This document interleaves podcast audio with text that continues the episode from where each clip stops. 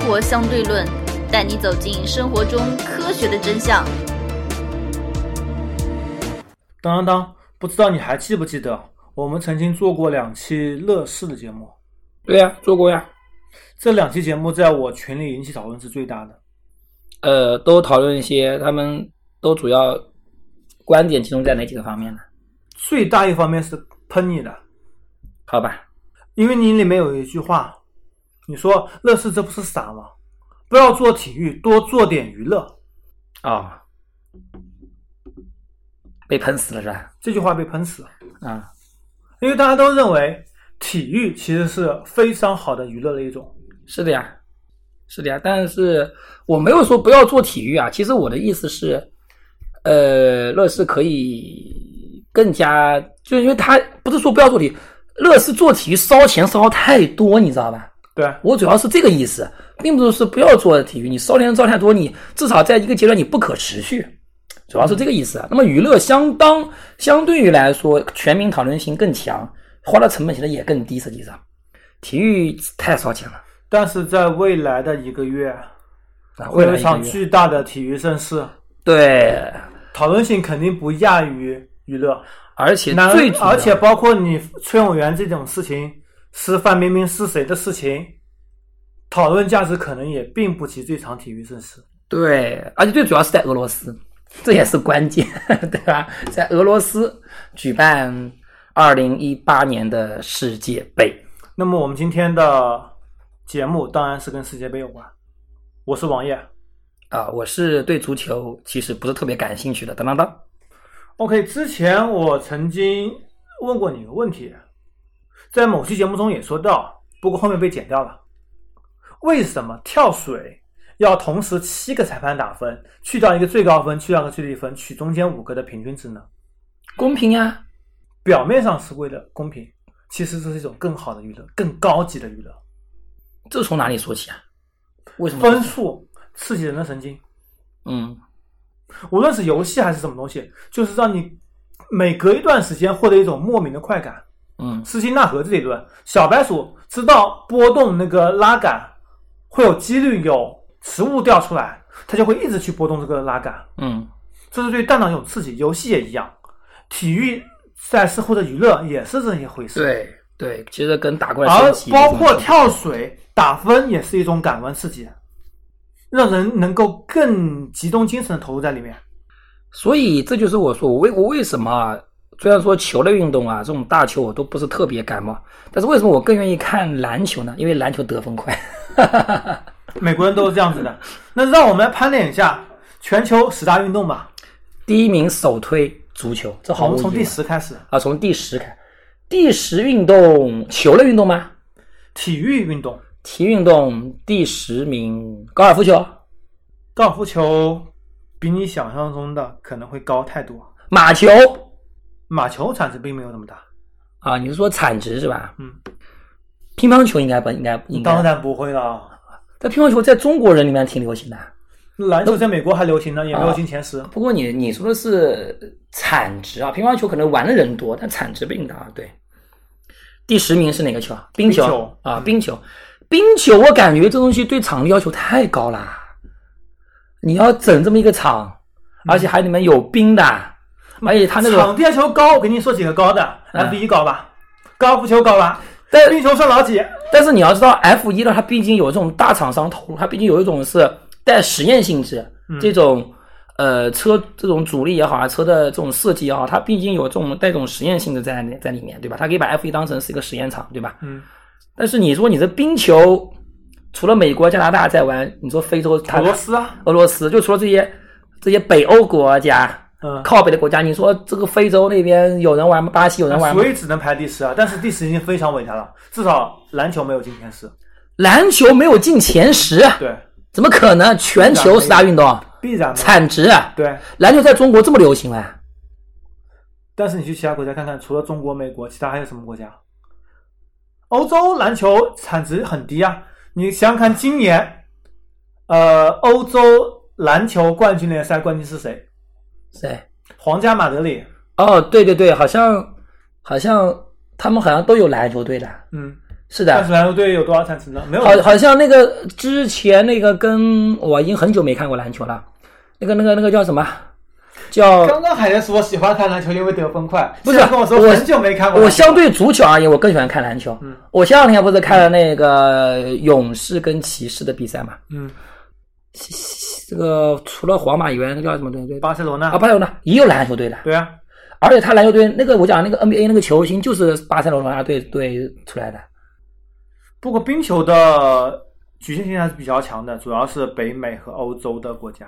嗯，第九名呢，第九名棒球，棒球，好像棒球玩的人也不多啊，中国完全没有人玩棒球哎。棒球也是美国和日本为主，美国台职业台湾大联盟，台湾玩得是非常受多日本影响，，对，受日本影响，韩国好像也不怎么玩棒球，韩国也玩的比较多，但我发现日本人好像玩棒球玩的非常多，对特别像以前我们看看机器猫、哆啦 A 梦里面都是玩棒球。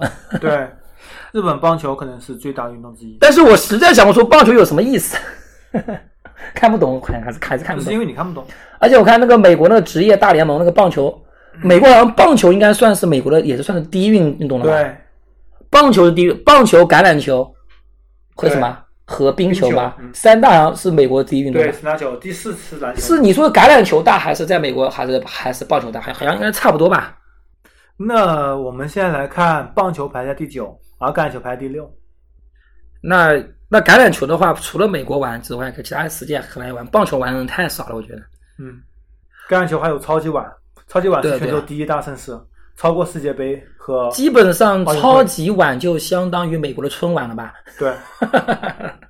第八名游泳，游泳我觉得观赏性还是非常的强的，嗯特别是那个接力赛啊，还是还是这个非常强。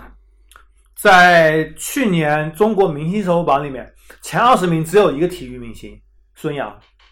游泳的， 嗯，啊而游泳有一个非常有名的菲尔普斯，对，在后面节目中我们会重点说到，当然不是这期节目，后面我们会做一期跟香烟有关的节目，菲尔普斯是其中的重点。啊，菲尔普斯抽烟嘛，好吧。第七名田径，田径这个毫无疑问嘛，因为田径这个田接径因力为哈，种类太多了，有对田赛和竞赛，对，但是田径运动员收入并不高，也不会吧？除了顶级那些，差顶级距的太大了。因为田径运动员人数非常多，当年马家军的时候，王军霞他们后面关注度也非常低，也是因为服药各种原因闹成了嗯对很多问题。主要田径比赛呢，田径的种类太多了，你而除非且是单项站到金字塔顶端的，否则的话真的比较惨。嗯，第六名，美式足球、就橄榄球嘛橄。榄球 （football），超级碗我们刚才也讲到了。嗯，那我们接着第五名，网球这个我觉得这是毫无疑问了啊。对，网球这个在中国也非常流行啊，也非常流行。李娜也是在女运动员中，女明星里面是仅次于孙杨，排在中国运动员第二名。手李娜现在的李娜退役没有啊？退役了，了退役啊，了。嗯退役像李上海娜，李娜退就算退役了，我觉得她开个网球学校，呃，但是网球的贫富差距是所有运动中最强的，为什么？费德勒、纳达尔，包括顶级了这些德东西。约，嗯他们能拿到整个网球市场四百分之四十的收入。而有一个数据非常令人惋惜，世界排名第一百的运动员，一百到一百五十之间运动员，嗯，打网球比赛连生计都维持不了，不可能吧？一百的已经是顶一级百了，到已一经是百五的生计都维持不了，这是事实。已经是世顶界级百分之了。九十人都无法靠网球为生，剩下百分之十可能是因为国家自己国家老大，那是可以。呃，像李娜，李娜当时哦，李娜好像是要要过排第二名。到过第二名啊，对而你看这么多年网球，其实也没有什么新人出来，对，到现在过了十多年了，还是那呃小威，男单还是那还是纳达达尔、费德勒，对，好像真的十年，德约是中间垄断过大概五六年，现在德都约也非常有名啊，是吧？就是我觉得我好像是在大学时候看，有些时候看一下网球嘛，那个时候就是纳豆对吧？ 费德勒纳，爵嗯。哎，现在所还以网是球你说产值这么大，其实贫富差距比较太大悬殊太大其实也没有人们想象中这么理想。嗯，第四名，职业拳击，哇，职业拳击这个收入实在是顶级球员的呃顶级拳击手的收入实在是太太高太高了。这是拿命换来的。啊呃，对，这确实是拿命。因为我之前看到说泰森，泰森其实我还是挺喜欢看拳击，只不过现在好像国内不怎么转，呃，转又没转，好像没怎么关注了。我记得以前有一段时间，韩乔生还在说呢，每周初中的时候有一段时间，我其实挺喜欢看拳击的。当时还是泰森，泰森跟那个霍利菲尔德跟霍利菲尔德那那场亚洲那场，我还真看了。我说实话，现场直播我还真看了。啊、泰森之前那个给我印象确实非常深，我现在还经常，我说实话，就最近我还经常那个翻开泰森以前的选秀比赛，泰森打的真的是太漂亮了，而且我说实话，泰森的起的这拳品非常好，他把大别姚耳人朵，不是那个，我觉得可能是有点夸张成分在啊，就是他咬确实咬了，但是之前泰森的全名真的非常好，他就是呃把别人打倒了以后啊，他真的会主动过去把人家给扶起来。嗯其实泰森这个人，我觉得是包括后面不是说他强奸嘛，嗯后面不是也证实是那个嘛，是假的嘛，嗯，所以我觉得泰森真的是挺可惜的，真的是赏心悦目啊，他打拳真的是赏心所悦以目啊都。来也验问了，对，都来演了，太可怜了。这主要也是花钱太糟，你知道吗？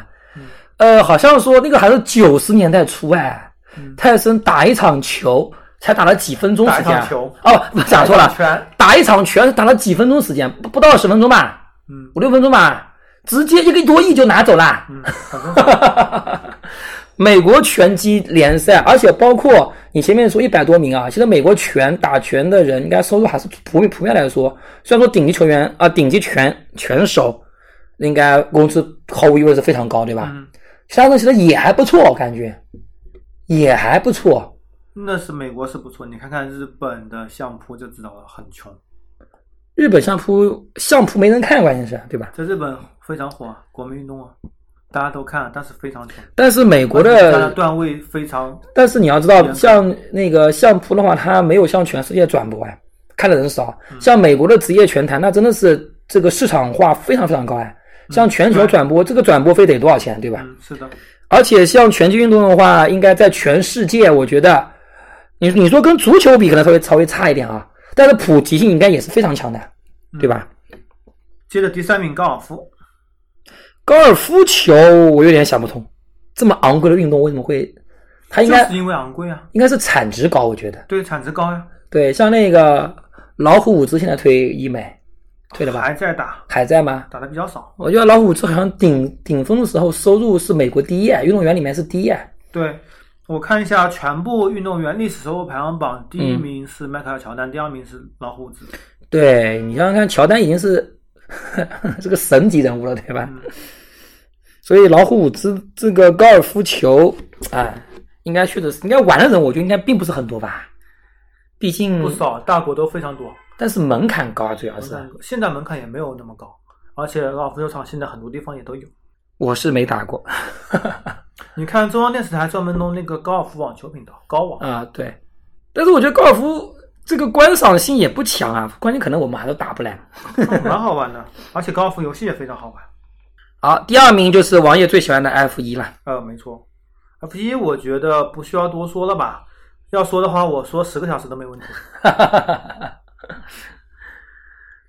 呃，说到 F 一，那说几个话题吧。第一个是舒马赫，舒马赫好还像蛮可以说的还在现自我在吊着，的每每每天得烧多少万美金啊？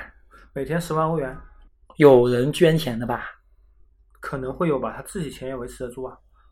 这没意义呀、嗯死了算了吧，真的我觉得死了算了。这东西不是说让让他粉丝不开心啊，他这个自己也让他自己感觉不到啊。他这个他已经有说他已经身高已说经到一米四左右了，对，然后体体重重只有七十斤。他就算他他活过来也没用啊，这个人已经比较可怜，真的比较可怜。所以你说你一个开赛车的人，你没事去滑什么雪、啊？关键是他当他们时、都喜欢滑雪，包括 Sebastian Vettel。他当时滑雪的时候，他戴头盔没啊？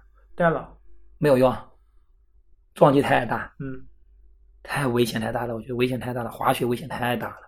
而且他他们这种滑雪还不是我们这种滑雪场滑雪， 他那种山道上。太恐怖了，是吧？哎唉，呃，F 1去年已经被自由媒体集团收购了，现在也是完全的商业化，而且商业化越来越彻底。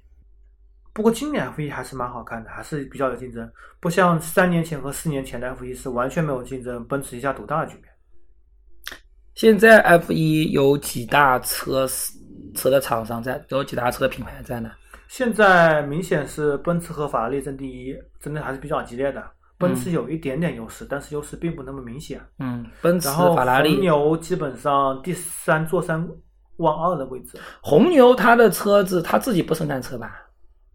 它生产底盘，不是，红牛它的车呢是哪些品牌呢？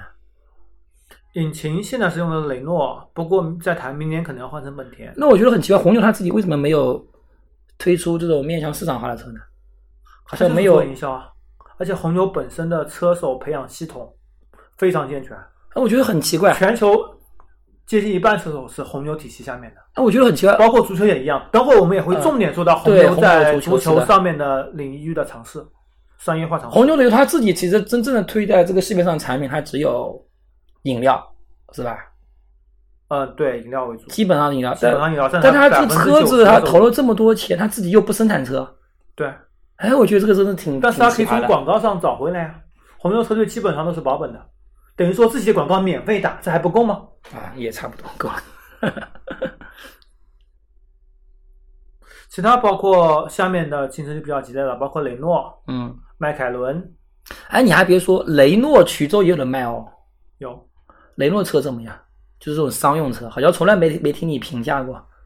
雷诺跟日产合并了，雷诺日产就是原来老的那个东风日产的生产线给雷诺用了，雷诺车怎么样？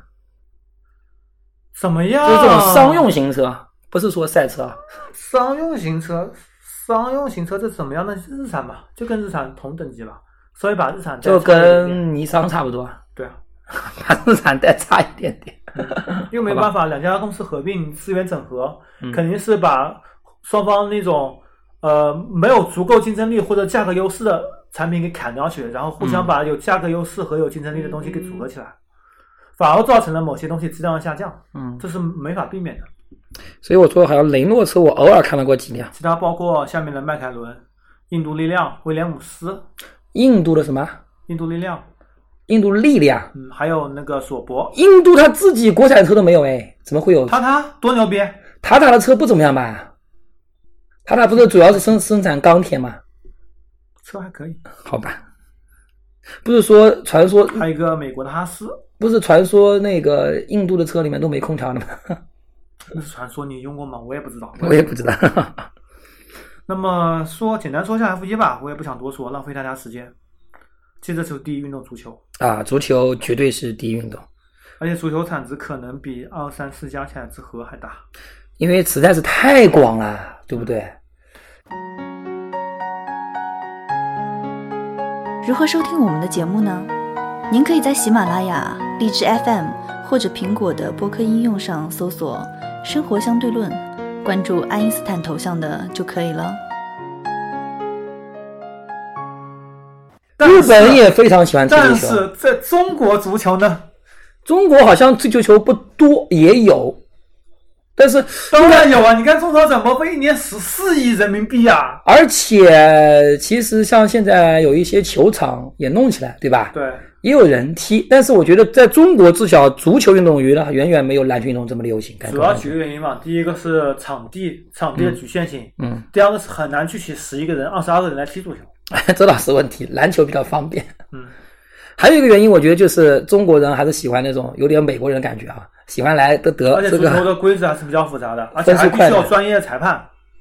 好吧？你像如果在日本，日本现在状况就是，嗯、路边上没有什么踢野球的，路边随便踢野球的场地都有教练员，我感他觉们业余的那种那种呃，类似于足球大学的学生去他们帮他们业余的志愿啊者这种行为，教他们踢足球，教他们裁判，帮他们嗯，看比赛，整个产业链完成了，整个水平就会上升。给我感觉日本的足球可能是日本的第一大运动吧。足球现在已经是日本的一大运动了，啊，我感觉足球非常流行，好像这两年刚韩国也是吧？应该韩国足球也非常流行。对是的，反正总之，你数数数数得出来的国家，不管穷国也好，富国，欧洲就不要说了，欧洲就为足球疯狂的。 就是足球我就是乒乓命球，中国其实乒乓球也，其实中国乒乓球绝对是非常流行的。嗯。你要说产值可能没那么大啊，但是玩的人是真他妈也不小是真多啊，玩的人真多啊。但是我觉得很奇怪，乒超居然没人看，嗯，这我就是真想不通中国人的心到底是在哪里。他玩了很多，但是他真的就他真不看，嗯 中超有人看呀，中超看人还是蛮多的。很奇怪。好吧，那我所以我们今天呢，重点就是说一下足球运动，足这个不说中国啊，世界第一运动足球啊，关于足球，其实一期肯定是说不完的，而且世界杯也不止就一周，啊，我们后面我会们慢也会慢讲。分几期说，而且每期的主题都不一样。那我们这期的主题是什么？这期主题其实是更商业化的足球。嗯我们第一期就给足球泼点冷水。嗯，什么是商业化？当当你认为商业化是好还是坏？商业化必然，你说任何东西可能有好坏两面啊，在大的方向来说，必然是必然是好的呀，因为你只有商业化运作，其实你才能让更多人可以了解到或者参与到这个运动里面。比方说商业化呢，就是说我们比如说说一个有职业化，比方说赌球好了。嗯，如果你没有赌球这个机制，相信很多人根本就不会去了解，不会去了解足球，嗯，对吧？但是你有这个赌球机制，其实把大家捆绑在里面，大家的参与度其实更高了。我更加会支持某一队，对吧？嗯，参与度其实会更加高。所以说，在一定的如果在合理合规的范围内运作的话，其实这个商业化，包括其实像那个商业转播，嗯，等等等等，对吧？包括像这个球星的一些一一些商业化的运作，比如球衣啊，他的这个个人的这个人偶收啊藏，权嗯对啊，肖像权等等等等等等，所以一系列的东西其实是让这个运动更加蓬勃发展。任何一个运动，如果你只是自己玩，这商业化不高的话，最后都会死掉去。对，都会死掉去。嗯所以商业化总体来说，一定大方向来说一定是没有问题的，而且是必然要商业化。嗯，那么就看在商业化当中中，你如何做到合，做到一定范围内的合法合规吧。对，这句话引的非常好，刚好引到了王爷下面想说一个东西：足球场上那些黑幕，比较大的黑幕。比较大的黑我给幕。你举个例子，呃，我从从去年的欧冠开始说起。嗯欧冠现在已经公认是除了世界杯吧，全球呃产值最大的足球赛事。嗯，其实欧冠产值比世界杯还大，因为世界杯四年级，对欧冠是年的年都有，是的，四年加起来肯定是比世界杯大的，大多而且我感觉，大没大一点点吧，哇，至少没有多一倍。嗯现在的情况是，呃，欧冠非常大的程度受到欧冠的官员和欧冠举办方的控制，欧足联的控制，控制到什么程度？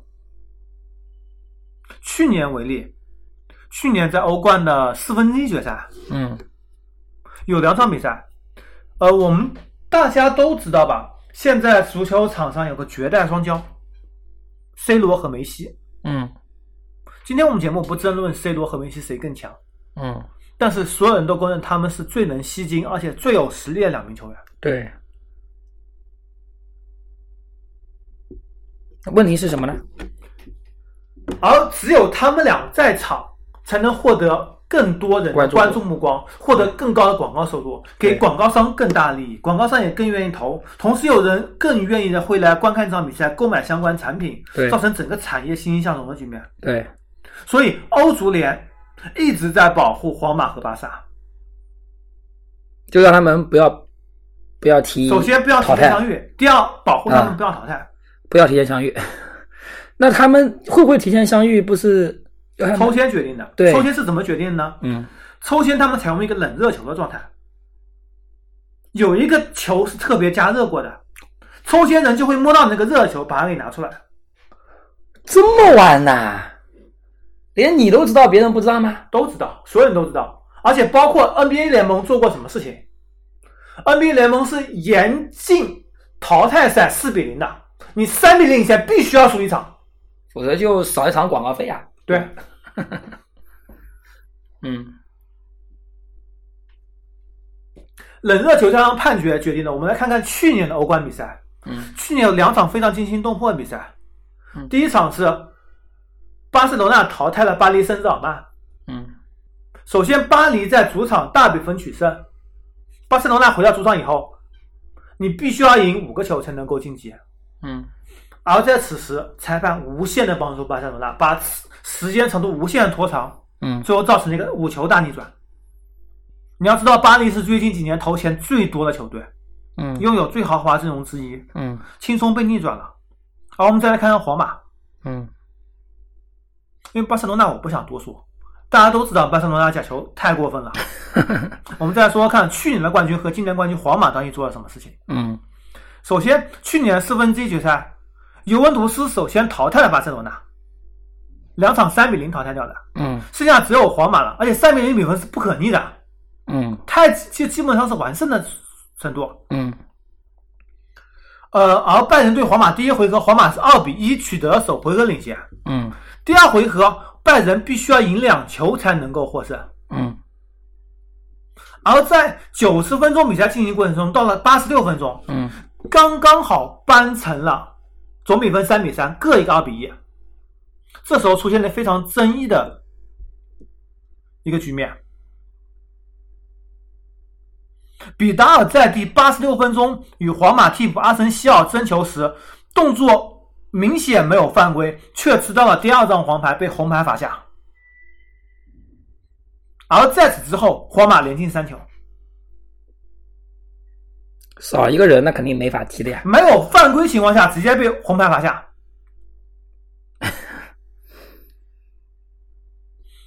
接着，在今年的四分之一决赛上面，皇马遇到了尤文。嗯第一回合在尤文的主场，皇马三比零取胜。在欧冠历史上，从来没有球队能够在主场零比三落败情况下第二回合翻盘的。嗯这种情况下，你说皇马绝对不可能去收办裁判，嗯，绝对不可能，对，而且他也没有这个必要。嗯但是在第二回合到回到皇马主场的时候，八十几分钟，尤文已经三比零领先了，追成了三比三平。这个时候出现了非常令人争议的一幕，贝纳迪亚在防守一个球的时候，呃，脚先踢到了球，嗯这是无可厚非的。嗯但是他这个动作应该是危险动作，是可以判罚他犯规的，没有问题。结果裁判过来直接吹了点球，直接判他犯规，吹了点球，然后给，然后根据规定是，呃，每个球队队长可以可以去跟主裁争论这个话题，争论这个球有没有问题，只有队长有这个资格。嗯，然后当尤文图斯的队长去跟主裁争论的时候，主裁直接掏出一张红牌，红牌加点球。这个时候比赛已经进行到九十一分钟。马上就结束了，我当时差点把桌子给掀了，太过分了吧？这而且个这个球就是如果是吹他犯规没有问题，因为这球是可本是身踢到球是没有犯规，但是这危险动作是可以吹犯规的。嗯嗯但是根据足球规定，在这个地方犯规应该是判罚禁区内的间接任意球，而不是点球。嗯。后来结果是什么？结果点球罚进了，C 罗把点球踢进了，四比三晋级到四强。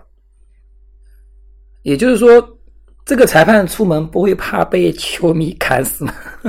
这个裁判本身就是被称为英超瞎子的，就比较比较容易收买是吧？不是没有容易收买，其实经常眼瞎的。啊、好吧，就因为前一天巴塞罗那已经被罗马淘汰了。嗯而且也是，呃，罗马先赢三个球，再在主场被翻盘，这种情况发生，所以他必须要保皇马能够往下面继续晋级，嗯，否则收视率就会大幅下降，广告商收入就会大幅降低，是的，这就是商业足球。接着在决赛的时候嗯出现了争议的两幕，第一幕是皇马队长拉莫斯，应该说两幕都是拉莫斯造成的。第一幕是皇马的队长拉莫斯把利物浦的头号射手萨拉赫给铲伤、铲下、铲下去，伤了一个月，嗯而此没有获得任何的黄牌警告。好吧，第二点还是拉莫斯，肘击利物浦的门将，呃，后面门将三次低级失误丢了三个球，赛后门将被检查出来，当场比赛造成脑震荡，视线模糊不清，那他可以这是换，三四家医院同时给的诊断结果。他可以换裁判啊，他可以换那个，呃当时不知是吧道，他以为他自己正常的。这最后由于门将的三次失误，结果利物浦输球了，皇马拿了三连冠。这就是商业足球。当当有什么话说？呃，手机没有持牌，踩下去没有持牌，而且是明确的犯规动作，给红牌都是可以，但是这个动作更适合是给黄牌。怎么讲呢？怎么讲呢？商业，我觉得这些已经不是商业运作的问题了，这个其实已经应该说是违法了，已经是触犯法律了，已经是。但是可能这种东西你要你要取证又非常难。我逐联站在他这一边呢，对，就算主要站他们，你真要去打官司，有什么其实你改变不了作结你果吗？作为一个俱乐部，你去打官司也非常难，对啊而且你取证也非常难，实际上对啊，取证是非常难裁的，判说我刚好事先被挡没看到，这个你没法没法取证这种东西，嗯，因为裁判有误判，这很正常的事情。而 且你知道，今年的国际足坛包括意甲、包括西甲、嗯包括今年世界杯，嗯，都采取了 VAR 技术。